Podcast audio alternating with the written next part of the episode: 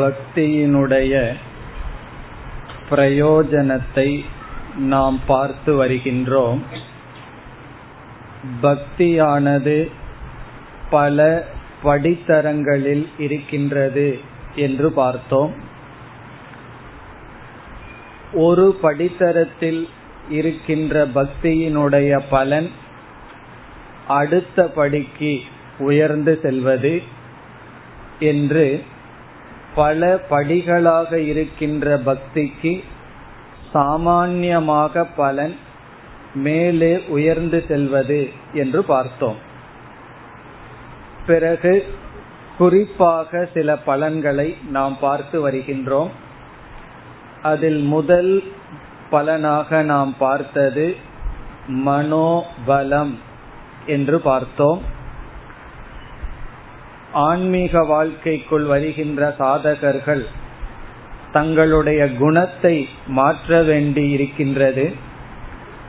அதில் தோல்விகளை நாம் மீண்டும் மீண்டும் சந்திப்போம். அந்த சமயங்களில் நமக்கு யார் பலத்தை கொடுப்பார்கள் என்றால், பக்தி என்ற பாவனையுடன் இருந்து ஈஸ்வரனிடமிருந்து நாம் பலத்தை அடைவோம். ஆகவே பக்தி, சத்சங்கம் இந்த இரண்டும் நம்முடைய வாழ்க்கைக்கு லட்சியத்தை அடையும் வரை செல்ல வேண்டிய சாதனைகள் என்று பார்த்தோம். அடுத்ததாக நாம் பார்த்தது, இரண்டாவது பலனாக பார்த்தது, உபனிஷத் ஞானத்தினால் மோக்ஷம் என்று கூறிய போதிலும் எப்படிப்பட்ட மனதில் ஞானம் வரும், மோக்ஷத்தை கொடுக்கும் ஞானம் வரும் என்று சொல்லும் பொழுது மாத்ருமான் பித்ருமான் ஆச்சாரியவான் வேத என்று சொல்கிறது. எந்த ஒரு மனிதன் தாய் தந்தை குரு முதலியவர்களிடமிருந்து அன்பை அனுபவித்து அவரவர்களிடமிருந்து எதை பெற முடியுமோ அதை பெற்றுள்ளானோ, அப்படிப்பட்ட மன நிறைவை அடைந்தவனால்தான் அறிவு அடைய முடியும். அந்த மனதில்தான் அறிவு வரும், அறிவு தங்கும் என்று உபனிஷத் கூறுகிறது. இதிலிருந்து நமக்கு என்ன தெரிகின்றது? மன வளர்ச்சி நமக்கு தேவைப்படுகின்றது. நம்முடைய மனதில் ஏதாவது ஒரு இடத்தில் ஒரு குறை அல்லது ஒரு சங்கடங்கள் இருந்து கொண்டே இருந்தால் முழு மனதுடன் முதலில் சாதனைகளில் ஈடுபட முடியாது. அப்படியே ஈடுபட்டாலும் அந்த நிறையாத மனதை கொண்டு எந்த ஒரு அறிவையும் அடைய முடியாது.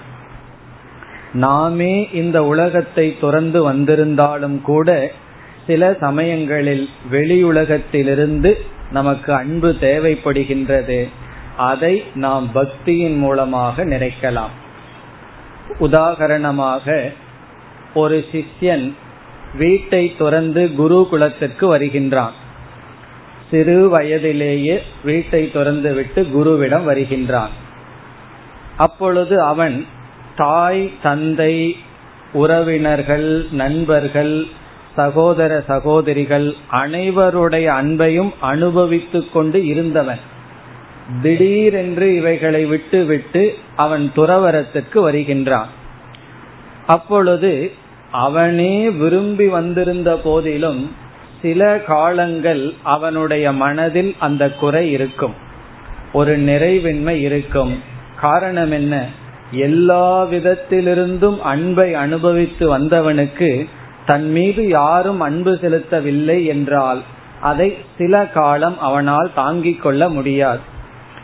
அதனால் தான் குருகுலத்தில் வந்தவனுக்கு குருவானவர் சில காலம் தாய் தந்தை நண்பனை போல் அவனை நடத்துவார். துவமேவ மாதா பிதா துவமேவ என்று குரு ஸ்தோத்திரத்தில் வருகின்ற தாற்பயம் என்னவென்றால், வருகின்ற சிஷ்யனுக்கு ஆசிரியரானவர் உணவு கொடுத்தால் உணவு கொடுத்து அன்பாக உனக்கு என்ன வேண்டும் என்றெல்லாம் கேட்கும் பொழுது தாயினுடைய அன்பு அவனுக்கு கிடைக்கின்றது. பிறகு அவனுக்கு பொருள் எல்லாம் கொடுத்து பாதுகாக்கும் பொழுது தந்தையினுடைய அன்பு. இப்படி அந்த சிஷ்யன் சில காலம் எல்லா விதத்தில் இருக்கின்ற அன்பை ஒரே ஒருவரிடமிருந்து பெறுகின்றான். பிறகு அந்த மனநிலையில் ஞானத்தை அடைந்ததற்கு பிறகு குரு அவனை அனுப்பி விடுகின்றார். அவன் நிறைவுடன் சென்று விடுகின்றான். இதே போல எப்படி ஒருவன் குருவிடமிருந்து விதவிதமான அன்பை அனுபவித்து பிறகு மனதை நிறைக்கின்றானோ அறிவினால், அதேபோல் நாம் ஈஸ்வரனிடமும் காரியத்தை செய்கின்றோம்.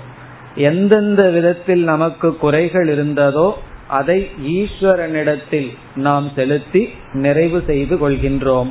சில சமயங்களில் சரியான குரு கிடைக்கவில்லை என்றாலும் கூட நாம் என்ன செய்கின்றோம், ஈஸ்வரனையே குருவாக பாவித்து நாம் எல்லா அன்பையும் ஈஸ்வரனிடமிருந்து பெறுகின்றோம்.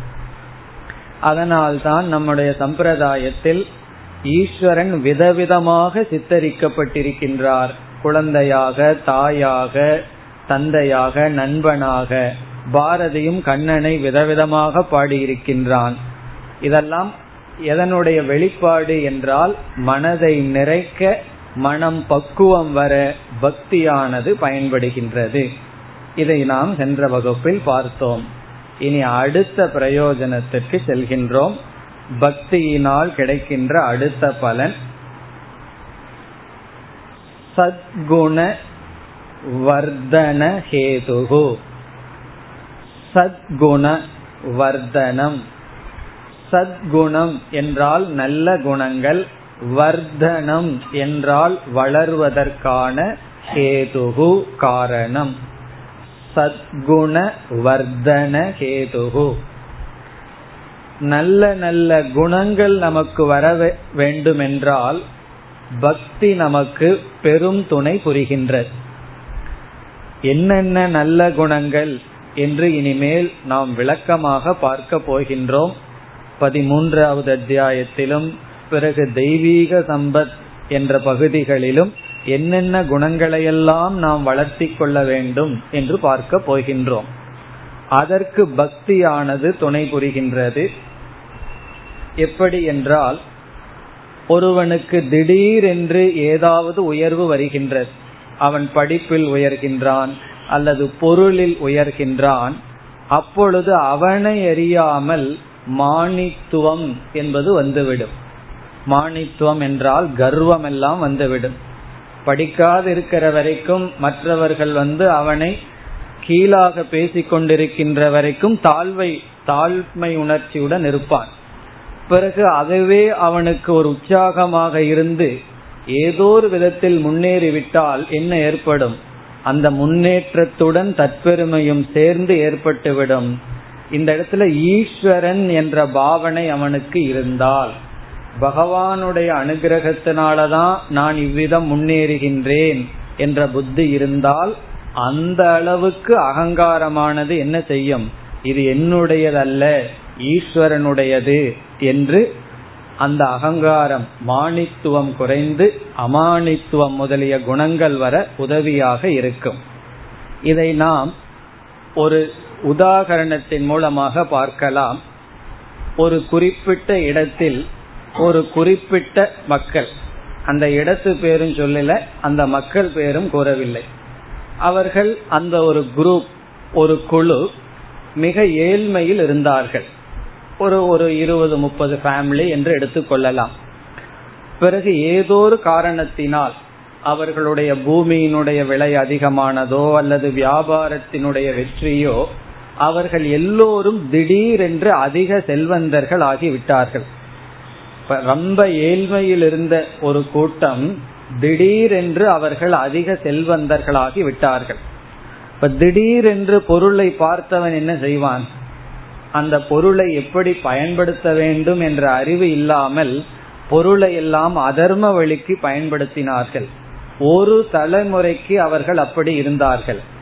பிறகு அதனுடைய நஷ்டத்தை அடுத்த தலைமுறையில் பார்த்தார்கள். தான் என்ன தப்பு செய்தமோ அது தன்னுடைய குழந்தைகள் செய்வதை பார்த்தால் அவர்களால் தாங்க முடியவில்லை. பிறகுதான் ஈஸ்வர சிந்தனையே வந்தது. அது வரைக்கும் அந்த இடத்துல கோயிலே கிடையாது. காரணம் என்ன, எதற்கு கோயில், எதற்கு பகவான், பொருள் கிடைச்சாச்சு. பிறகு என்னன்னா ஒரு தலைமுறை அழிய வேண்டியதிருக்கின்றது, பணத்தை எப்படி பயன்படுத்த வேண்டும் என்ற அறிவு வருவதற்கு. அதற்கு பிறகு அவர்கள் பக்தி மார்க்கத்தில் சென்று பிறகு அதை பேலன்ஸ் ஆகிறதுக்கு ஒரு தலைமுறை தேவைப்பட்டது. எப்பொழுது பேலன்ஸ் ஆச்சுன்னா, எப்பொழுது பகவானை அவர்கள் கொண்டு வருகிறார்களோ அப்பொழுதுதான் இந்த உலகத்தில் நமக்கு கிடைத்த ஐஸ்வர்யங்களை எப்படி பயன்படுத்த வேண்டும் என்ற அறிவு கிடைக்கும். இல்லை என்றால் எதை இவர்கள் நாடினார்களோ, எந்த செல்வத்தை நாடினார்களோ அந்த செல்வமே அவர்களை விரைவில் அழித்துவிடும். இப்ப இது போன்று நம்முடைய வாழ்க்கை, அது பதவியாகலாம் அல்லது பொருளாகலாம் அறிவாகலாம், இந்த ஐஸ்வர்யங்களெல்லாம் ஒருவனுக்கு வர வர ஒரு கால் அவனிடம் பக்தி இல்லை என்றால் அதுவே அவனுடைய அழிவுக்கு காரணம். ஒருவனுக்கு பக்தி இருந்தால் அவன் இந்த நாட்டையே ஆளலாம், அது அவனை அழித்து விடாது. ஆகவே பக்தியினுடைய அடுத்த பிரயோஜனம் நல்ல குணங்களை வளர்க்க காரணமாக இருக்கும். இனி இதற்கு அடுத்தது, இது இதோடு சம்பந்தப்பட்டதுதான், துர்குண வர்ஜன ஹேதுகு. துர்குண வர்ஜனம், வர்ஜனம் என்றால் நீக்குதல், துர்குணம் என்றால் தவறான குணத்திலிருந்து நீங்க பக்தியானது உதவி செய்யும். நல்ல குணம் வர்தனம், வர்தனம்னா வளர்ச்சி, வர்ஜனம் என்றால் நீக்குதல். நம்மிடம் சில தவறான பழக்கங்கள் இருந்தால், துர்குணம் இருந்தால் பக்தியானது அதை நீக்க உதவி செய்யும். எப்படி என்றால், முதலில் அதர்மத்தை கண்டு நமக்கு பயம் ஏற்படும். பகவான் தர்ம கோப்தா, தர்மத்தை பாதுகாப்பவர், ஆகவே அதர்மம் செய்யக்கூடாது என்ற பயம் எப்பொழுது நமக்கு வரும்? ஈஸ்வரனை ஏற்றுக்கொண்டு ஈஸ்வரனுடைய பக்தனாக இருந்தால்தான் அதர்ம பயம். அதர்ம பயம் அதர்மத்திலிருந்து நீங்க முக்கியமான காரணம் ஆகின்றது. யார் அறிவுபூர்வமாக நியதியை பின்பற்றுகிறார்கள், எல்லோரும் தண்டனைக்கு பயந்துதான் நியதியை பின்பற்றுகிறார்கள். நம்ம வந்து பாதையில் வாகனத்துடன் செல்கின்றோம், நம்ம வந்து ஏன் அந்த ரூல்ஸ் அண்ட் ரெகுலேஷனோட போறோம் என்றால், ஒவ்வொரு கார்னர்லயும் அங்க நின்றுட்டு இருந்து ஐம்பது ரூபா கொடுன்னு கேட்டு விடுவான் என்ற பயத்துலதான் போக மாட்டேங்கிறோம். யாரு இல்லை, நான் நேர்மையா போகணுங்கிற அந்த உணர்வுடன் யார் இருப்பார்கள்? இருக்கலாம் யாராவது ஒருவர் இருவர். ஆனால் எல்லோருமே பயத்தினால்தான் நியதியை பின்பற்றுகிறார்கள். அப்படி தர்மம் என்பது பகவான் கொடுத்த நியதி. இதை நாம் ஆரம்பத்தில் பின்பற்ற, நம்ம மைண்ட் ரொம்ப இன்சென்சிட்டிவா இருக்கும் பொழுது பயம்தான் நமக்கு துணை புரியும். ஒரு பக்தனாக இருந்தால் பகவானை கண்டு பயந்து அதர்மத்திலிருந்து விலகி இருப்போம். அது மட்டுமல்ல, நாம் ஒருவரை ரொம்ப நேசிக்கின்றோம், அவர் கூறுகின்றார், அவர் மீது நமக்கு ரொம்ப அன்பு இருக்கின்றது, அவர் என்ன சொல்றார், இந்த பழக்கம் உன்னிடம் இருப்பதை நான் விரும்பவில்லை. உடனே நம்ம என்ன செய்வோம்? அவருக்காக விட்டு விடுவோம். காரணம் என்ன? நான் யாரை ரொம்ப நேசிக்கிறேனோ அவருக்கு இது பிடிக்கவில்லை என்றால் நான் இதை விட்டு விடுகின்றேன். அப்படி பகவானை நாம் நம்ப நேசித்தால் பகவான் சொல்றார் சாஸ்திரம் மூலமாக, இப்படி செய் இப்படி செய்யாதே என்று. உடனே பகவான் மீது நமக்கு அன்பு இருந்தால், எப்படி லோக்கல்ல யாராவது மீது அன்பு இருந்தா அவர்கள் அன்பினால இதை செய்யாதே என்றால் எப்படி விட்டு விடுவோமோ, அப்படி பகவான் மீது நமக்கு அன்பிருந்தால் அந்த அன்பின் துணை கொண்டு நாம் அதர்மத்தை விட்டுவிட வாய்ப்பு இருக்கின்றது. இதெல்லாம் வாய்ப்பு இருக்கிறது தான் சொல்ல முடியும். காரணம் என்ன? இதெல்லாம் பக்தியினுடைய இன்டென்சிட்டி, எவ்வளவு தூரம் பக்தி வைத்திருக்கின்றோம் என்பதை பொறுத்து இருக்கின்றது. இப்ப இவ்விதம் தெய்வீக சம்பத்தை அடைய, ஆசுரி சம்பத்தை நீக்க பக்தியானது பயன்படுகின்றது. இனி நாம் இறுதியான பலத்துக்கு வருகின்றோம், பக்தியினுடைய கடைசி பிரயோஜனம். இன்னும் சிந்தித்தால் பல பிரயோஜனத்தை பல கோணத்துல சொல்லலாம். அதெல்லாம் உங்களுடைய ஹோம்ஒர்க்கா வச்சுக்கணும். அல்லது பக்தி வந்து எனக்கு எப்படி எல்லாம் பயன்பட்டதுன்னு சிந்தித்து பார்த்தால் பயன்பட்டிருந்தால் அதுன்னு சொல்லிக்கணும். சிந்தித்து பார்த்தா அவர்களுக்கே தெரியும் இந்த பக்தியில எப்படி நான் பயனடைந்தேன் என்று. இனி கடைசி பாயிண்ட்டுக்கு வர்றோம். பக்தியினுடைய லட்சணத்தை நாம் பார்க்கும் பொழுது, பக்தி என்ற பாவனையானது செயலில் நம்மை ஈடுபடுத்தும் என்று பார்த்தோம். அதாவது எவ்வளவு தூரம் பகவானிடம் பக்தி வைத்திருக்கின்றோமோ அதற்கு தகுந்தாற்போல் செயல்பாடு செயல் வெளிப்படும். பக்தியினுடைய நிலை ஆரம்பமாக இருந்தால் ஏதோ பகவானுக்காக கொஞ்சம் கர்மம் செய்வோம், கர்மம்னு ஒரு செயல் செய்வோம், கோயிலுக்கு போயிட்டு வருவோம், அந்த அளவுக்கு தான் பக்தி. கொஞ்ச நேரத்தை கொடுப்போம், கொஞ்சம் செயல் செய்வோம். பக்தி அதிகமாக இருந்தால் மனதிலேயே பகவானை நினைத்து கொண்டிருப்போம். இப்படி காயிகமான செயல், உடலிலிருந்து செய்யப்படுகின்ற செயல். பிறகு பக்தி அதிகமாக, ஓரளவு அதிகமாக இருந்தால் பகவானுடைய நாமங்களை சொல்லுவோம் அல்லது பகவானுடைய சொரூபத்தை வர்ணிப்போம். இப்ப எத்தனையோ ஸ்தோத்திரங்கள் எல்லாம் இருக்கின்றது, அதையெல்லாம் வாய்விட்டு பாடுவோம், கூறுவோம். இது வாச்சிகமாக செயல்படும். காயிகமாக செயல்படுவோம், பிறகு மானசமாகவும் செயல்படுவோம். இவ்விதம் பக்தியினுடைய விளைவு என்ன என்றால் ஆக்ஷன், செயல் என்று பார்த்தோம். எந்த அளவுக்கு செயல்படுவோம், எந்த நிலையிலிருந்து செயல்படுவோம், உடல் வாக்கு மனம், இதில் எந்த நிலையிலிருந்து செயல்படுவோம் என்பதெல்லாம் எந்த அளவுக்கு நமக்கு பக்தி இருக்கின்றது என்பதை பொறுத்து.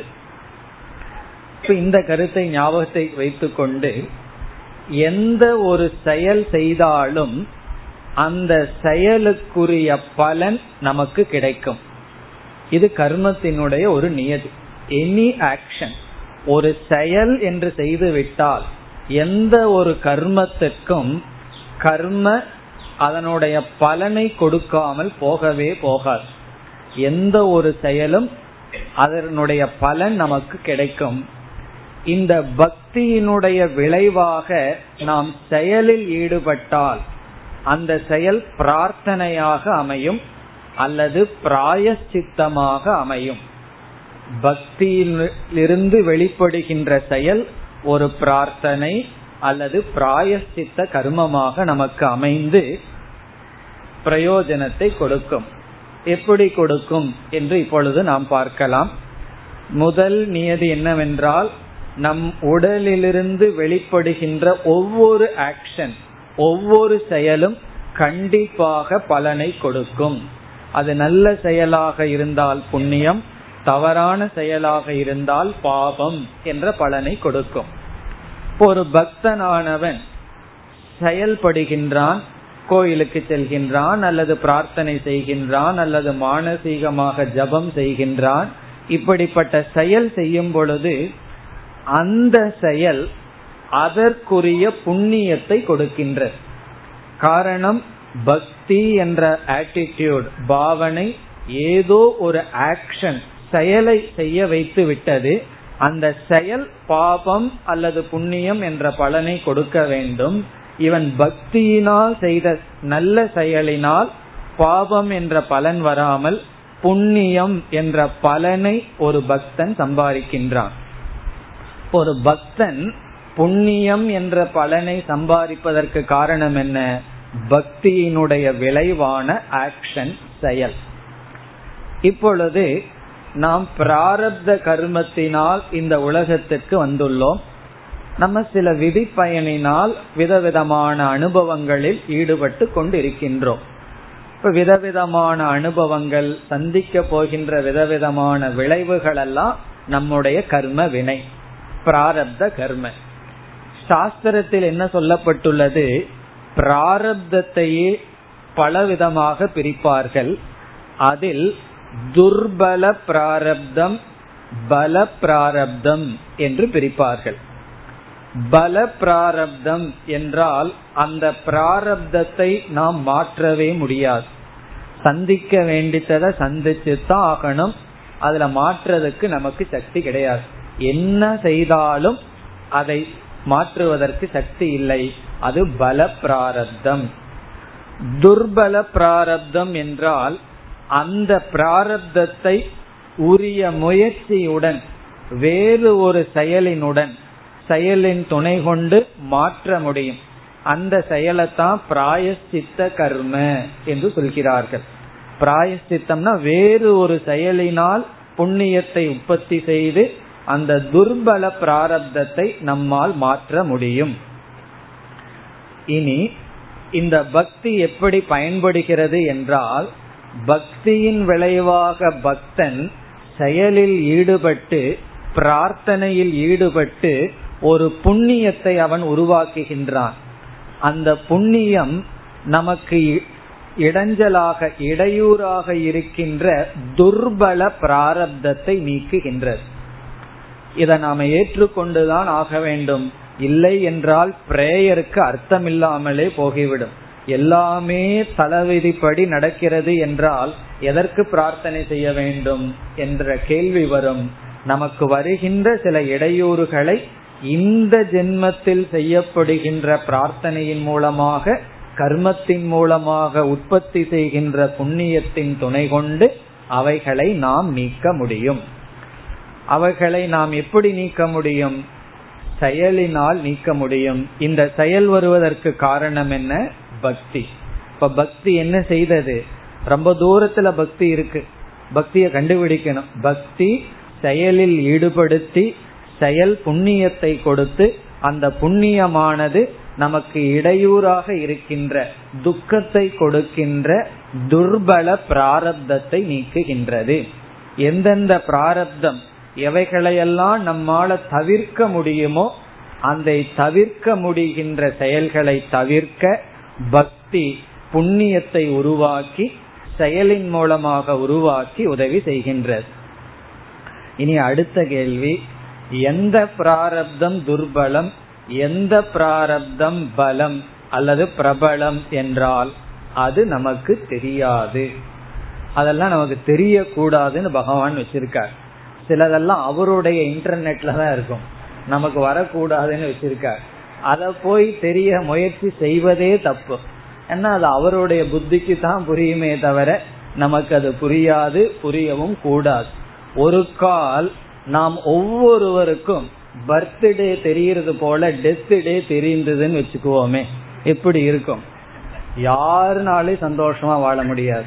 காரணம் என்ன? அந்த டேட்டையே நினைச்சிட்டு இருப்போம். அந்த நாள்ல போயிருவனே அந்த நாள்ல போயிருவனேன்னு நினைச்சிட்டு இருப்போம். அதுக்கப்புறம் என்ன செய்வோம் தெரியுமா? எப்படியும் அந்த நாள் வரைக்கும் இருப்பேன் அல்லவா, எல்லாத்தையும் ஒரு கை பாத்துறேன்னு பாத்துருவோம். ஏன்னா அது வரைக்கும் என்ன யாரும் கொல்ல முடியாது இல்லையா? அந்த நாள் வரைக்கும் எப்படி நான் உயிரோடு இருப்பேன்ல, அப்ப என்ன ஆகும்? உலகமே ஒழுங்கா நடக்காது. ஆகவே சிலதெல்லாம் சீக்கிரட்டா இருந்தா தான் இன்ட்ரெஸ்டிங்கா இருக்கு. நாம பார்க்க போற சினிமாவில ஒவ்வொரு சீனும் தெரிஞ்சதுன்னா இன்ட்ரெஸ்டா இருக்குமா? ஒவ்வொரு சீனும் தெரியாததுனாலதான் இன்ட்ரெஸ்டா இருக்கு. அடுத்தது என்ன வர போகுமோ, அடுத்த சீன் என்ன வர போகுமோன்னு காத்துட்டு இருப்போம். லைஃபும் அப்படி இருந்தா தான் த்ரில்லிங்கா இருக்கும். அடுத்தது யார பார்க்க போறோமோ, சுகம் வருமோ துக்கம் வருமோ, சில சமயம் அடுத்த கிளாஸ் நல்லா இருக்க போகுதோ இல்லையோ, கிளாஸ் முதல் கொண்டு. ஏன்னா சில பேர் வந்து சொல்கிறார்கள், நேத்து கிளாஸ் நல்லா இருந்தது அப்படின்னு என்ன அர்த்தம்? போன கிளாஸ் நல்லா இருந்ததுன்னு சொன்னா வேற ஒரு அர்த்தம் இருக்கு. எத்தனையோ கிளாஸ் தெரியலேன்னு அர்த்தம் ஆகுது. அப்படி இதெல்லாம் என்னன்னா விதவிதமாக நமக்கு தெரியவே தெரியாது எந்தெந்த சூழ்நிலைகளை சந்திக்க போகின்றோம். ஆகவே இந்த அறிவு நமக்கு பகவான் தெரிந்தே கொடுக்கப்படவில்லை. இந்த அறியாமையை நாம் சந்தோஷமாக ஏற்றுக்கொள்ள வேண்டும். இங்கு துர்பல பிராரப்தம் பிரபல பிராரப்தம் நமக்கு தெரியாது. ஆகவே என்ன செய்ய வேண்டும்? எந்த ஒரு நெருக்கடி வந்தாலும் அதை நீக்குவதற்கு செய்ய வேண்டிய முயற்சியை செய்ய வேண்டும். அது பிராரப்தம் தானேன்னு விட்டுவிடக் கூடாது. அது நீங்கினால் பிறகு புரிஞ்சுக்கலாம், இது துர்பலமா இருக்கிறதுனால போயிடுது. நீங்கவில்லை என்றால் இது பல பிராரப்தம். பிறகு பல பிராரப்தமாக நீக்கவே முடியாத ஒரு சங்கடம் நமக்கு வருகிறது. பக்தி எந்த விதத்தில் பயன் கொடுக்கும் என்றால் அதை சந்திக்கின்ற விதத்தை நமக்கு மாற்றிவிடும். கஷ்டமான ஒரு சூழ்நிலை வருகின்றது, பக்தன் அதை மகிழ்வுடன் சந்திக்கின்ற மனநிலை பக்தனுக்கு வருகின்றது, பக்தி கொடுக்கின்றது. இப்ப பக்தி வந்து எதிர்காலம் அல்லது நிகழ்காலத்தை எப்படி நம்மை பார்க்க வைக்கிறது என்றால், மாற்ற முடிகின்ற சங்கடங்களை மாற்ற மாற்றுகிறது மாற்ற முடியாத சங்கடங்களை ஏற்றுக்கொள்கின்ற மனநிலையை, தைரியத்தை கொடுக்கின்ற சில சங்கடங்களை எல்லாம் எப்படி சந்திக்க வேண்டும் என்ற மனோபலத்தை பக்தியானது நமக்கு கொடுக்கின்றது. ஆகவே பக்தியினுடைய கடைசி பலன் என்ன என்றால், பக்தி செயலாக உருவெடுத்து செயல் புண்ணியமாக மாறி நமக்கு வருகின்ற தடைகளை எல்லாம் நீக்குகின்றது. இப்போ உபனிஷத்துல அல்லது எந்த ஒரு நல்ல காரியத்துக்கு சென்றாலும் ஆரம்பத்தில் செய்கின்ற பிரார்த்தனை ஒரு விதமான பிராயசித்த கர்மந்தான். ஏதாவது ஒரு தடை எனக்கு இருந்தால், இந்த நல்ல காரியத்தை ஆரம்பிக்க போகின்றேன், அது எதுவாக இருந்தாலும் அதற்கு ஒரு தடை இருந்தால் இந்த பிரார்த்தனையானது அந்த தடையை நீக்கட்டும். இப்ப சாஸ்திரம் படிக்க ஆரம்பிக்கின்றோம், பெரிய விஷயம். இத வந்து நம்ம தொடர்ந்து படிச்சு இது புரிஞ்சு கடைசியில வரைக்கும் நம்ம போகணும். இப்ப ஆரம்பத்திலேயே பிரார்த்தனையுடன் துவங்குகின்றோம். அந்த பிரார்த்தனை ஒரு செயலாகின்றது. Every prayer is an action. ஒவ்வொரு பிரேயரும் ஒரு செயல். அந்த செயல் புண்ணியத்தை கொடுக்கின்றது. அந்த புண்ணியம் நமக்கு தடைகளை நீக்குகின்றது. தடைகளை ரெண்டு விதத்துல நீக்குது. ஒன்று, அந்த சூழ்நிலையே வராம பாதுகாக்கின்றது. சில சமயங்கள் அந்த சூழ்நிலையில் மாற்றமில்லை, அதை எடுத்துக்கொள்கின்ற மனதில் மாற்றத்தை கொடுக்கின்றது, மனோபலத்தை கொடுக்கின்றது. இவ்விதம் பக்தியானது செயலாக வடிவெடுத்து புண்ணியத்தின் மூலம் நமக்கு பலனை கொடுக்கின்றது. இதோடு பக்தியினுடைய பிரயோஜனமும் முடிவடைகின்றது. நாம் இந்த அத்தியாயத்திற்கு முகவுரையாக முதலில் பக்தியினுடைய லட்சணத்தை பார்த்தோம். பக்தியினுடைய சாமானிய லட்சணம் என்ன என்றால், ஈஸ்வரனிடம் வைக்கின்ற பிரீதி அல்லது அன்பு. பிறகு பக்தியை ஐந்து ஸ்டேஜ், ஐந்து படியாக பகவான் கூற போகின்றார். அதெல்லாம் எவ்வளவு தூரம் அன்பு வைத்திருக்கின்றோமோ அந்த அடிப்படையில் வெளியே வருகின்ற செயல்களும் பக்தியாகின்றது. அதை பகவான் கூற போகின்றார். அது இந்த அத்தியாயத்தின் மைய கருத்தாக இருக்க போகின்றது. அடுத்ததாக நாம் பார்த்த கருத்து பக்தர்களை பற்றி. விதவிதமான பக்தர்கள் பகவானும் பேசினார்.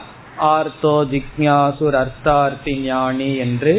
நாம் சகாம பக்தன், நிஷ்காம பக்தன் என்று பார்த்தோம். இனியும் சகுண பக்தக, நிர்குண பக்தகங்கிறதையும் பார்க்க போகின்றோம்.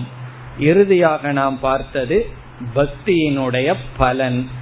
இந்த முகவுரையுடன் இனி நாம் இந்த அத்தியாயத்திற்குள் செல்லலாம். முதல் ஸ்லோகம். அர்ஜுன உவாச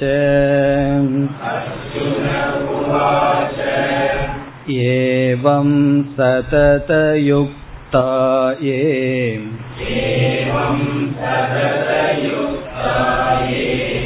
பக்தாஸ்த்வாம் பர்யுபாசதே.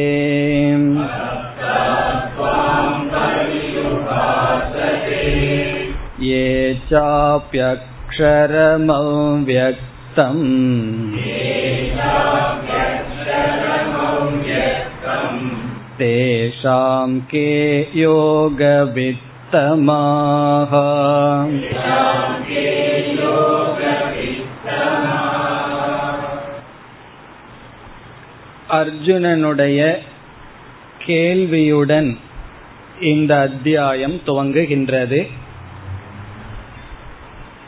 சென்ற அத்தியாயத்தின் இறுதியில் பகவான் விஸ்வரூப பக்தியினுடைய பெருமையை கூறினார். பிறகு இறுதியாக கூறினார், மத் பக்தக மாம் ஏதி, என்னுடைய பக்தன் என்னை அடைகின்றான் என்று பகவான் கூறினார். விஸ்வரூபத்தை பற்றியே பகவான் பேசி, என் பக்தன் என்றால் என்னுடைய என்ற சொல் விஸ்வரூபத்தை தான் குறிக்க வேண்டும். காரணம் விஸ்வரூபத்தினுடைய பெருமையை பகவான் அதற்கு முன் பேசினார். யஜ்ஞத்தினாலும் தானத்தினாலும் தவத்தினாலும் இந்த ரூபத்தை பார்க்க முடியாது என்றெல்லாம் பேசியிருந்தார். அப்படி பேசிய பகவான் நான் எனது என்ற வார்த்தையை பயன்படுத்தும் பொழுது அது விஸ்வரூபத்தை குறிக்க வேண்டும் என்பது ஒரு குறிப்பாக அறியப்படுகின்ற பொருள். ஆகவே இறுதியாக விஸ்வரூப பக்தியை உயர்வாக பகவான் கூறி அந்த விஸ்வரூப பக்தன் என்னை அடைகின்றான் என்று சொன்னது போல் அர்ஜுனனுக்கு தெரிகின்றது. பிறகு இரண்டாவது அத்தியாயத்திலிருந்து பதினோராவது அத்தியாயம் வரை பார்த்தால் நிர்குண பிரம்ம ஆங்காங்கு சொல்லப்பட்டது. இந்த உலகத்துக்கு ஆதாரமாக இருப்பது சகுண பிரம்ம, மாயையெல்லாம் நீக்கிய தத்துவம் நிர்குண பிரம்ம. அந்த நிர்குண பிரம்ம தத்துவமும் கூறப்பட்டு அந்த பிரம்மத்தை தியானிக்க வேண்டும் என்றும் கூறப்பட்டது. இப்ப இதற்கு முன் என்ன செய்யப்பட்டது? நிர்குண பிரம்ம ஞேயத்வேன அனுசந்தானம் உக்தம். உக்தம்னா சொல்லப்பட்டது, அனுசந்தானம்னா சிந்திக்க வேண்டும், அறியப்பட வேண்டும். ஞேயத்வேன நிர்குண பிரம்மம் அறியப்பட வேண்டும். எங்கெல்லாம் கூறினார் பகவான்? இரண்டாவது அத்தியாயத்திலேயே எடுத்துக்கொண்டால் இந்த ஆத்ம தத்துவம் அழிவதில்லை, இது எல்லோருக்குள்ள இருக்கிற ஒரே ஆத்மா என்று ஆரம்பித்தார். பிறகு ஆங்காங்கு அந்த நிர்குண தத்துவத்தை கூறி ஏழாவது அத்தியாயத்தில் என்னுடைய பிரகிருதி பரா பிரகிருதி அபரா பிரகிருதி, என்னுடைய மேலான பிரகிருதி என்று கூறி ஒன்பதாவது அத்தியாயத்தில் இந்த ஜெகத்து என்னிடத்தில் இருக்கின்றது, நான் அவைகளிடத்தில் இல்லை என்றெல்லாம் சைத்தன்ய தத்துவத்தை, மாயை மாயா தத்துவம் நீங்கிய பிரம்மத்தை பகவான் கூறி அந்த பிரம்மத்தை அறிபவன் என்னை அடைகின்றான், மோட்சத்தை அடைகின்றான் என்றெல்லாம் கூறினார். இப்ப ஏற்கனவே பகவான் நிர்குண பிரம்ம சுரூபத்தை கூறி அந்த பிரம்மத்தை அறிபவன் மோட்சத்தை அடைகிறான் என்று சொன்னார். பிறகு மீண்டும் பல அத்தியாயங்களில் சகுண பிரம்மத்தை கூறி அது தியானிக்கப்பட வேண்டும் என்றும் கூறினார். இப்பொழுது அர்ஜுனனுக்கு வந்த சந்தேகம் என்னவென்றால், நிர்குண பிரம்மத்தை வழிபடுகின்ற சில பக்தர்கள் இருக்கிறார்கள், சகுண பிரம்மத்தை வழிபடுகின்ற சில பக்தர்கள் இருக்கிறார்கள். காரணம் சகுண பிரம்ம பக்தியும் நிர்குண பிரம்ம பக்தியும் கூறப்பட்டது. நிர்குண பிரம்மத்தையும் புரிந்து கொள்ள வேண்டும், சகுண பிரம்மத்தையும் புரிந்து கொள்ள வேண்டும் என்று கூறப்பட்டுள்ளது. அர்ஜுனனுக்கு வருகின்ற சந்தேகம், நிர்குண பிரம்மத்தை உபாசனை செய்பவர்கள் உயர்ந்தவர்களா, சகுண பிரம்மத்தை உபாசனை செய்பவர்கள் உயர்ந்தவர்களா? இப்ப நிர்குண பிரம்மத்தை தியானம் செய்பவர்கள் சகுண பிரம்மத்தை தியானம் செய்பவர்கள், அல்லது நிர்குண பக்தக சகுண பக்தக, இந்த இருவர்களுக்குள் யார் உயர்ந்தவர்கள் என்பது நேரடியான கேள்வி. இதற்கு முன் கூறிய விஸ்வரூபத்தை தியானிப்பவர்கள் உயர்ந்தவர்களா, அல்லது நீங்கள் ஆங்காங்கு நிர்குண பிரம்மத்தை பற்றி கூறினீர்கள், அந்த நிர்குண பிரம்மத்தை தியானிப்பவர்கள் உயர்ந்தவர்களா? இந்த சந்தேகம் வர காரணம் என்ன? இறுதியில் பகவான் என்னுடைய பக்தன் என்னை அடைகின்றான் என்ற இடத்தில் மேலோட்டமாக அர்ஜுனனுக்கு என்ன தெரிகிறது? விஸ்வரூபத்தை தெரிந்த பக்தன் பகவானை அடைகின்றான்னு சொல்லி இருக்கின்றார். பிறகு இதற்கு முன்னாடி வாசுதேவ சர்வமிதம் என்றெல்லாம் இடத்தில் என்னை அறிபவன், என்னுடைய உண்மையான சுரூபத்தை அறிபவன் என்னை அடைகின்றான்னு சொல்லி இருக்கின்றார். ஆகவே நிர்குண பிரம்மத்தை வழிபடுபவன் மேலானவனா, சகுண பிரம்மத்தை வழிபடுபவன் மேலானவனா என்பது கேள்வி. பிறகு இதில் வேறு சில கருத்தும் இருக்கின்றது. மூன்று கருத்து இதில் இருக்கின்றது.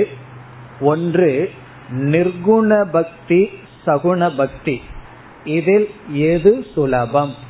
இந்த கேள்விக்குள்ள இவைகளெல்லாம் அடங்குகின்றது. நிர்குண பக்தி சுலபமா சகுண பக்தி சுலபமா? எந்த குணமும் இல்லாமல் மாயா நீக்கிய நிர்குண பிரம்மத்தை வழிபடுவது எளிதா அல்லது விதவிதமான குணங்களுடன் தேவதைகள் விஸ்வரூபம் இதை வழிபடுவது எளிதா? முதல். இரண்டாவது, எது மேலானது? எது சுகரம் முதல், இரண்டாவது எது உத்கிருஷ்டம்? இந்த நிர்குண பக்தி உயர்ந்ததா சகுண பக்தி உயர்ந்ததா? இது இரண்டாவது. மூன்றாவது, எது மோக்ஷத்துக்கு நேரடி சாதனம்? சாக்ஷாத் மோக்ஷஹேதுகு கஹ. இதுல நிர்குண பக்தி நேரடியான மோக்ஷத்துக்கு சாதனமா, சகுண பக்தி மோக்ஷத்துக்கு சாதனமா? இப்ப இந்த மூன்றுக்கும் பகவான் பதில் சொல்ல போறார். இந்த மூன்றும் பதில் வர போறதுனால பகவான் என்ன அர்ஜுனனுடைய மனசுக்குள்ள புரிஞ்சிருக்கார்? இந்த மூன்றையும் அர்ஜுனன் நினைச்சு கேட்டிருக்கான்னு பகவான் புரிஞ்சிட்டதுனால இந்த மூன்றுக்கும் பதில் சொல்ல போறார். இப்ப பகவானுடைய பதில் என்னென்னலாம் வரப்போகிறது? நிர்குண பக்தி சகுண பக்தி இது எது சுலபம் சொல்ல போறார், எது கடினம்னு சொல்ல போறார், இதில் எது மேலானதுன்னு சொல்ல போறார், அதை பற்றிய கூற போகின்றார். பிறகு மோட்சத்துக்கு நேரடி சாதனம் என்ன என்ற கருத்தும் வர இருக்கின்றது. இதுதான் அர்ஜுனனுடைய கேள்வியின் சாரம். சகுண பக்தி உயர்ந்ததா நிர்குண பக்தி உயர்ந்ததா? இந்த பக்தி உயர்ந்ததா என்று கேட்பதற்கு பதிலாக சகுண பக்தன் மேலானவனா நிர்குண பக்தன் மேலானவனா என்று கேட்கின்றான். இதில் யார் உயர்ந்தவர்கள் என்பதுதான் நேரடியான கேள்வி. இப்பொழுது நாம் ஸ்லோகத்திற்குள் செல்லலாம். ஏவம் என்றால் இவ்விதம். ஏவம் முதல் சொல். இவ்விதம் இவ்விதம் என்று சொன்னால் எவ்விதம்? பதினோராவது அத்தியாயத்தில் கடைசி ஸ்லோகத்தில் சொன்னபடி மத் பக்தக மத் கர்மகிருத் மத் பக்தக என்றெல்லாம் பல ஸ்டேஜ் பகவான் சொன்னார். மத் கர்மகிருத் மத் பக்தக என்றெல்லாம் பகவான் கூறினார். அதன்படி ஏவம் பதினை பதினோராவது அத்தியாயத்தில் ஐம்பத்தி ஐந்தாவது ஸ்லோகத்தில் சொன்ன சாதனைகளுடன் கூடியவனாக என்று பொருள். சதத யுக்தாஹா. சததம் என்றால் தொடர்ந்து, யுக்தாஹா பொருந்திய மனதுடன். ஏவம் என்றால் முன் சொன்ன குணங்களுடன். மத் கர்மகிருத் மத் பக்தக என்று மத் பரமக என்றெல்லாம் பகவான் சொன்னார். எனக்காக கர்மம் செய்பவன், என்னையே மனதில் நினை என்னையே லட்சியமாக கொள்பவன் என்னுடைய பக்தன். இப்படிப்பட்ட குணங்களுடன் சதத யுக்தாக என்றும் பொருந்தியவனாக இருப்பவன், தொடர்ந்து பொருந்திய மனதுடன் பிரவருத்தாக இருந்து கொண்டு இருப்பவர்கள் ஏ பக்தாகா எந்த பக்தர்கள் இருக்கிறார்களோ, ஏ என்றால் எந்த, பக்தாகா பக்தர்கள், இப்படிப்பட்ட பக்தர்கள் துவாம் உங்களை. இந்த இடத்துல உங்களை என்ற சொல்லுக்கு பொருள் விஸ்வரூபமான உங்களை, விஸ்வரூபமாக இருக்கின்ற உங்களை பர்யுபாசதே வழிபடுகிறார்களோ, விஸ்வரூப தியானம் செய்கிறார்களோ. யார் எந்த பக்தர்கள் நீங்கள் கூறிய சாதனைகளுடன் உங்களுக்காக கர்மம் செய்து உங்களையே நினைத்து கொண்டெல்லாம் இருந்து விஸ்வரூபமான உங்களை வழிபட்டு கொண்டிருக்கிறார்களோ. இந்த இடத்துல சகுண பக்தி என்பது விஸ்வரூப பக்தியை குறிக்கின்றது. காரணம், சகுண பக்தியை படிப்படியாக நாம் பார்க்க போகின்றோம். அர்ஜுனன் மற்ற படியை இங்கு கேட்கவில்லை, விஸ்வரூபமான சகுண பக்தியை கேட்கின்றான். விஸ்வரூபத்தை வழிபடுபவர்கள் எவர்கள் இருக்கிறார்களோ. பிறகு இரண்டாவது வரியில் நிர்குண பிரம்மத்தை வழிபடுபவர்கள் எவர்கள் இருக்கிறார்களோ இவர்களில் யார் உத்தமமானவர்கள் என்று கேட்கப் போகின்றான். இரண்டாவது வரி ஏச்ச மேலும் எவர்கள், ஏச்ச அபி அக்ஷரம் அவ்யக்தம், அக்ஷரமான அவ்யக்தமான பிரம்மத்தை பர்யுபாசதே, பர்யுபாசதேங்கிற வார்த்தையை எடுத்துக்கணும். அக்ஷரமான அவ்யக்தமான பிரம்மத்தை வழிபடுகிறார்களோ, அக்ஷரம் என்றால் அழியாத, நக்ஷரதி இது அக்ஷரம், நக்ஷரதி என்றால் அழியாத.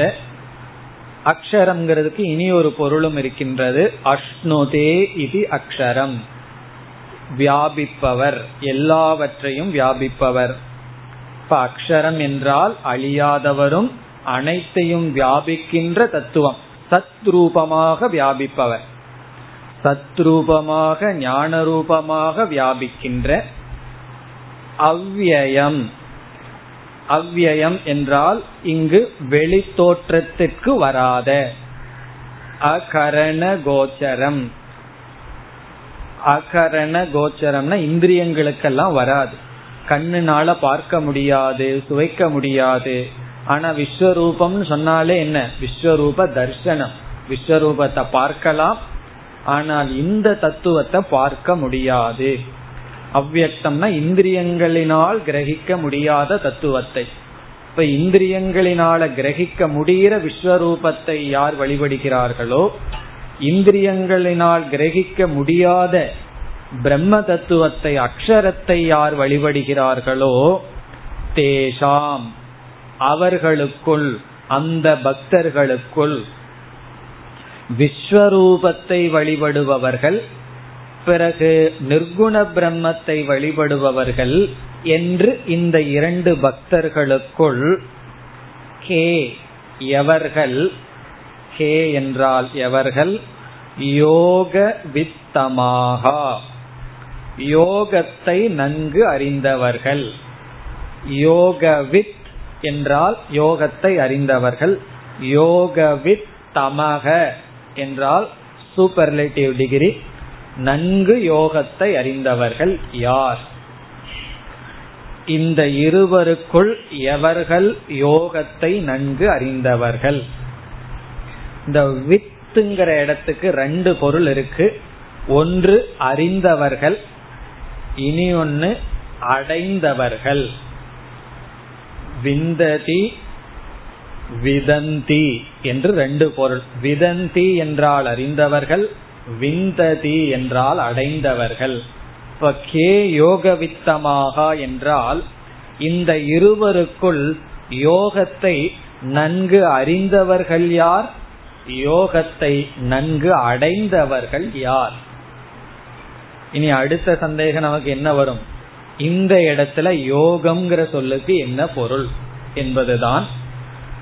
இப்பொழுது யோகத்தை அடைந்தவர்கள் என்று பொருள் எடுத்துக்கொண்டால் யோகம் என்பதற்கு நம்முடைய லட்சியம் என்று பொருள், மோக்ஷம் என்று பொருள். யார் யோகவித்தமாக என்றால் யார் வாழ்க்கையின் லட்சியத்தை அடைந்தவர்கள், அடைய வேண்டியதை அடைந்தவர்கள். யோகத்தை அடைந்தவர்கள் யார் என்றால் அடைய வேண்டியதை அடைந்தவர்கள் யார். அறிந்தவர்கள் என்றால் யோகம் என்ற சொல்லுக்கு மேலான சாதனை என்று பொருள். சாதனஸ்ய பராம் காஷ்டாம் கதவந்தக, சாதனஸ்ய பராம் காஷ்டாம், சாதனையினுடைய எல்லையை அறிந்தவர்கள் யார். இதுதான் ஹையஸ்ட் சாதனைன்னு இதுல யார் அறிந்திருக்கிறார்கள், அதாவது சாதனையினுடைய ஹையஸ்ட் லெவலுக்கு யார் போயிருக்கிறார்கள் அர்த்தம்.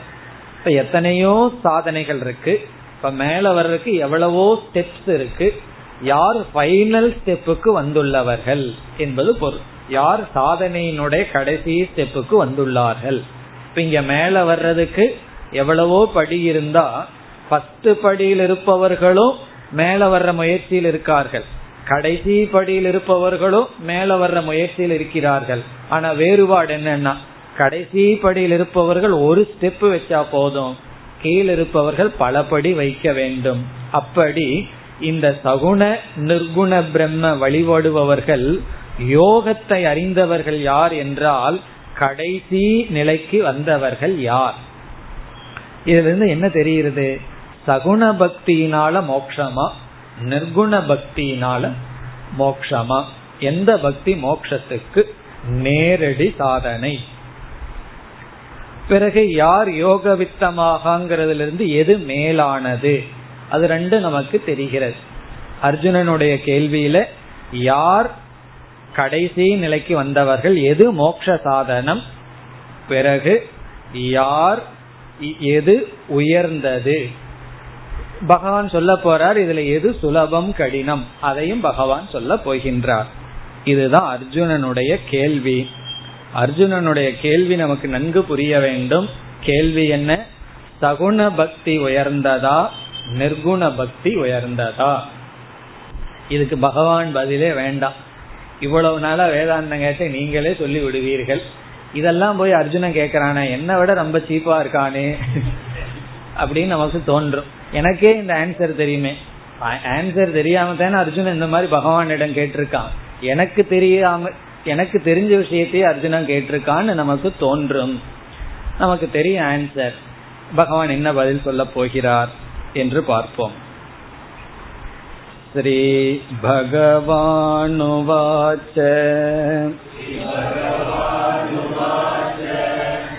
மய்யா வேஸ்ய மனோ ஏ மாம்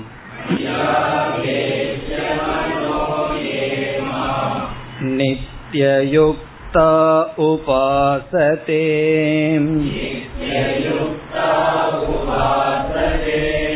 ஸ்ரத்தயா பரயோபேதாஹ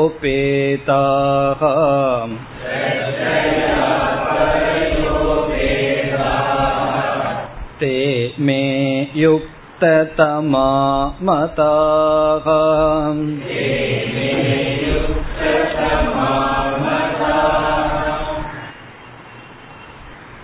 அர்ஜுனனுடைய கேள்வி, சகுண பக்தன் உயர்ந்தவனா நிர்குண பக்தன் உயர்ந்தவனா என்பது.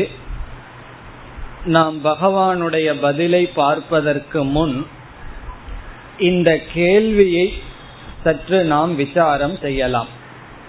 அர்ஜுனனுடைய கேள்வியையே இப்பொழுது எடுத்துக்கொண்டு நாம் விசாரம் செய்கின்றோம். அதற்கு பிறகு பகவான் எப்படி பதில் கூறுகிறார் என்று பார்க்கலாம். இந்த கேள்வியில் முதல் கருத்து என்னவென்றால், இந்த கேள்வியே தவறான கேள்வி.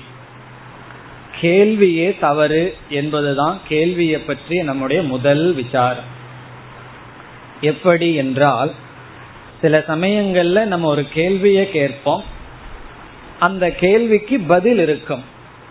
சில சமயங்கள்ல நம்முடைய கேள்வியே தவறாக இருக்கும். அப்பொழுது நேரடியாக பதில் கூற முடியாது. தவறான கேள்விக்கு என்ன பதில் சொன்னாலும் அந்த பதில் தவறாகத்தான் இருக்கும். ஆகவே பதில் எப்படி இருக்க வேண்டும்? அந்த கேள்வியை திருத்துவதாக பதில் இருக்க வேண்டும். ஒருவர் தப்பான ஒரு கேள்வி கேட்டா நம்ம நேரடியான பதில் சொல்ல முடியாது. உதாரணமாக ஒருவர் நம்மிடம் கேட்கின்றார், மூக்குல மூச்சுடுறது நல்லதா வாயில மூச்சுடுறது நல்லதான்னு கேட்டா நம்ம பதில் சொல்லலாம், வாயில மூச்சுடக்கூடாது மூக்குலதான் மூச்சுடணும்னு சொல்லலாம். அதுக்கு பதில் இருக்கு. ஏன்னா இதுல எது நல்லதுன்னு கேட்டா இது நல்லது இது நல்லதல்லன்னு சொல்லலாம். ஒருவர் கேட்கிறார் மூக்குல மூச்சுடலாமா காதுல மூச்சுடலாமான்னு கேட்கிறார். என்ன பதில் சொல்றது? இல்ல நீ கொஞ்ச நாள் மூக்குலயே விட்டுட்டுன்னு சொல்லலாம். இப்படி ஒருவர் கேள்வி கேட்டால் மூக்குல மூச்சுடுறது நல்லதா காதுல மூச்சுடுறது நல்லதான்னு கேள்வி கேட்டால் நம்ம என்ன செஞ்சு ஆகணும்? அந்த கேள்வியை கரெக்ட் பண்ணணும். அதுதான் பதில். அந்த கேள்வியில கொஞ்சம் தவறு இருக்கிறதுன்னு சொல்லி அந்த கேள்வி என்ன செய்யணும்? சரிப்படுத்தணும். அதனாலதான் மாணவர்கள் ஆசிரியரிடம் எந்த கேள்வியை வேணாலும் கேட்கலாம், தப்பா வேணாலும் கேட்கலாம். சில பேர் கேள்வி கேட்க வரும்போதே நான் கேள்வி கேட்க போறேன்னு தப்பா நினைச்சுக்காதீங்க, கொஞ்சம் அதிகமா இருக்குன்னு எல்லாம் சொல்லுவார்.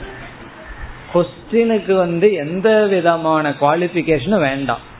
அதுக்கு டீச்சருடைய வேலை. சரியான கேள்வியா இருந்தா பதில் சொல்லுவார், கேள்வி தப்பா இருந்தா கேள்வியை கரெக்ட் பண்ணி பதில் சொல்லுவார். நீ இப்படி கேள்வி கேட்க வேண்டும், அது ஆசிரியருடைய வேலை. ஏன்னா அந்த ஆசிரியர் அவருக்கிட்ட அப்படித்தான் கேட்டிருப்பார். இது பரம்பரையா வர்றதுதான். அதனால யாருக்கு எந்த சந்தேகம் வந்தாலும் சந்தேகத்துக்கு அஜெக்டிவ் வேண்டாம். அர்ஜுனன் எப்படிப்பட்ட கேள்வியை கேட்டிருக்கான்? தவறான கேள்வி அர்ஜுனன் கேட்டுள்ளான். இனி அர்ஜுனனுடைய தவறான கேள்வின்னு சொல்லிட்டோம், அது எப்படி தவறு என்று இப்பொழுது நம்ம பார்க்கலாம். நான் அர்ஜுனனுடைய கேள்வியில தவறு இருக்குன்னு சொன்னோம். உதாரணத்துல புரிஞ்சிருக்கும், காதுல மூச்சுட முடியாது நமக்கு தெரியும். அல்லது வந்து உன்னுடைய வெயிட் வந்து எத்தனை கிலோமீட்டர்னு கேட்டா என்ன பதில் சொல்றது? உன்னுடைய வெயிட் வந்து உன்னுடைய எடை எத்தனை கிலோமீட்டர்னு கேட்க முடியாது. அப்ப கொஞ்சம் கரெக்ட் பண்ணணும். இது வந்து நீளம் வெயிட்ங்கிறது வேறேன்னு சொல்லி புரிய வைக்கணும். இப்படி அர்ஜுனனுடைய கேள்வியில் வந்த தவறு என்னன்னு இப்பொழுது பார்க்கலாம். ஏன்னா பகவானுடைய பதில் ரொம்ப சூப்பரா இருக்க போகுது. அதனாலதான் அவர் பகவான் ரொம்ப அழகா பதில் சொல்கின்றார். அந்த பதில நம்ம புரிஞ்சுக்கணும்னா இந்த கேள்வியில் இருக்கிற சூக்ஷ்மத்தை நம்ம புரிந்து கொள்ள வேண்டும். இப்ப அர்ஜுனனுடைய கேள்வியில் என்ன தவறு என்றால், எப்பொழுது நாம் இரண்டு பொருளை ஒப்பிட்டு பார்க்க முடியும், கம்பேரிசன், இது மேலா இது மேலா, இது உயர்ந்ததா அது உயர்ந்ததா என்று அர்ஜுனன் இங்கு கேட்டுள்ளான். சகுண பக்தி உயர்ந்ததா நிர்குண பக்தி உயர்ந்ததான்னு கேட்டுள்ளான். எப்பொழுது கம்பேர் பண்ண முடியும்? ஒரு ரெண்டு பொருள் எடுத்துட்டு இது உயர்ந்ததா அது உயர்ந்ததான்னு இந்த ஒப்பிட்டு பார்த்தல், கம்பேரிசன் எப்ப பாசிபிள்னு இப்ப நம்ம பார்க்கலாம். அது எப்ப பாசிபிள் என்றால், இப்ப இந்த இடத்திலிருந்து ஏதோ ஒரு இடம் எடுத்துக்குவோம், டி நகர்னு எடுத்துக்குவோம். அந்த இடத்துக்கு ரெண்டு மூணு ரூட் இருக்கு, ரெண்டு ரூட் இருக்குன்னு வச்சுக்குவோமே, டிஃப்ரெண்ட் ரூட், விதவிதமான ரெண்டு ரூட்ல அந்த இடத்துக்கு போகலாம். அப்போ ஒருவர் வந்து நம்ம கிட்ட கேட்கலாம், எந்த ரூட்ல போனா பெட்டர், ரோடு நல்லா இருக்கும், டிராபிக் கொஞ்சம் கம்மியா இருக்கும் அப்படின்னு நம்ம கிட்ட கேட்கிறார். அதுக்கு நம்ம பதில் சொல்லலாம். காரணம் என்ன? ஒரு ஸ்தானத்துக்கு ரெண்டு விதவிதமான பாதைகள் அந்த இடத்துக்கு நம்ம எடுத்து செல்கிறது. அப்ப நம்ம வந்து நேச்சுரலி கம்பேர் பண்ணுவோம், எது பெட்டர் அப்படின்னு சொல்லலாம். அல்லது ஒரே ஒரு ஸ்தானத்துக்கு விதவிதமான விதத்துல போலாம். டெல்லிக்கு வந்து பஸ்ல போறது நல்லதா ரயில்ல போறது நல்லதா பிளைன்ல போறது நல்லதான்னு கேட்கலாம். ஒரே ஸ்தானத்துக்கு விதவிதமாக போக முடியும். அப்ப நம்ம கம்பேர் பண்ணலாம். பணம் இருந்தா பிளைட்ல போகலாம், இல்ல அப்படின்னா ட்ரெயின்ல போகலாம், உடம்புக்கு கொஞ்சம் நல்ல அனுபவம் வேணும்னா பஸ்ல போகலாம், இப்படி ஏதாவது என்ன சொல்லலாம். அப்படி எப்பொழுது கம்பேர் பண்ண முடியும் என்றால், எப்பொழுது சாய்ஸ் இருக்கோ அப்பதான் கம்பேர் பண்ண முடியும். கம்பேர் பண்ணி எப்ப பேச முடியும்னா சாய்ஸ் இருக்கணும். எப்படிப்பட்ட சாய்ஸ்ன்னு சொன்னா இண்டிபெண்டன்ட் சாய்ஸ். இந்த ரூட்ல போனாலும் அந்த லட்சியத்துக்கு போகலாம், இந்த ரூட்ல போனாலும் அந்த லட்சியத்துக்கு போலாங்கிற சாய்ஸ் இருக்கிற இடத்துல நம்ம வந்து இது உயர்ந்ததா அது உயர்ந்ததான்னு கம்பேர் பண்ணலாம். ரெண்டு பாதையும் தெரிஞ்சவங்க தான் சொல்ல முடியும், இது பெட்டர் இது பெட்டர் அல்லன்னு சொல்லுவார்கள். பிறகு எந்த இடத்துல கம்பேர் பண்ண கூடாது என்றால், நம்ம இதே இடத்த வச்சுக்குவோம். இது வந்து ரெண்டாவது மாடியில் இருக்கு, முதல் மாடி ரெண்டாவது மாடியில் இருக்கு. இப்போ முதல் மாடியில ஏறி ரெண்டாவது மாடியில ஏறி இங்க நம்ம வரணும். இதுல ஃபர்ஸ்ட் ஃப்ளோர் செகண்ட் ஃப்ளோர்னு ரெண்டு இருக்கு. ஒரே ஒரு ரூட்டு தான். ஃபர்ஸ்ட் ஃப்ளோர்ல பாதி தூரம் வருகிறீர்கள், செகண்ட் ஃப்ளோர்ல ஏறி மீதி பாதி தூரம் வருகிறீர்கள். இதுல வந்து நம்ம கம்பேர் பண்ண முடியுமா எது உயர்ந்தது எது தாழ்ந்ததுன்னு சொல்லி? காரணம், இந்த ரெண்டும் ஒரு லட்சியத்துக்கு வேறு வேறு பாதைகள் அல்ல, வேறு வேறு படிகள், வேறு வேறு ஒரே ரூட், டிஃபரண்ட் ஸ்டேஜ். இப்ப டி நகருக்கு ஒரே ஒரு ரூட்டு தான் இருக்கு. இங்கிருந்து பத்து கிலோமீட்டர்னு சொன்னா ஃபர்ஸ்ட் அஞ்சு கிலோமீட்டர்ல ஒரு இடம் இருக்கு, மறுபடி அங்கிருந்து இனி ஒரு அஞ்சு கிலோமீட்டர் இருக்குன்னா அந்த இடத்துக்கு இந்த இடம், பிறகு அங்கிருந்து அங்க போறதுல நம்ம கம்பேர் பண்ண முடியுமா என்றால் முடியாது. காரணம், இருக்கிற அந்த லட்சியத்துக்கு பாதையே ரெண்டு ஸ்டேஜா இருந்தா கம்பேர் பண்ண முடியாது, கம்பேர் பண்ண கூடாது. எது உயர்ந்தது எது தாழ்ந்ததுங்கிற கேள்விக்கு அங்க இடம் கிடையாது. ஆகவே இப்பொழுது சகுண பக்தி நிர்குண பக்தின்னு ரெண்டு சாதனை இருக்கு. அர்ஜுனன் வந்து எது உயர்ந்ததுன்னு கேட்பதிலிருந்து எது சுலபம் எது உயர்ந்ததுன்னு தெரிஞ்சா நான் அது வழியா போயிடுறேன், கஷ்டமான ரூட்ல நான் எதற்கு போகணும். இப்ப ரெண்டு ரூட் இருக்கு, நல்ல ரூட் தெரிஞ்சா அதுல போறது சௌகரியம், கஷ்டமான ரூட்ல எதுக்கு சூஸ் பண்ணி போய் ரொம்ப கஷ்டப்படணும். அந்த எண்ணத்தில் அர்ஜுனன் கேட்டு பகவான் வந்து உனக்கு இந்த ரூட் சரி நீ இதுல போ, மற்றவங்க எல்லாம் அதுல வரட்டு அப்படின்னு பகவான் சொல்லலாம். ஆனால் நிர்குண சகுண விஷயத்தில் சகுண பக்தி ஒரு ஸ்டேஜ், ஃபர்ஸ்ட் ஸ்டேஜ். சகுண பக்தியின் மூலமாகத்தான் ஒருவன் நிர்குண பக்திக்கு போயாகணும், அது செகண்ட் ஸ்டேஜ்.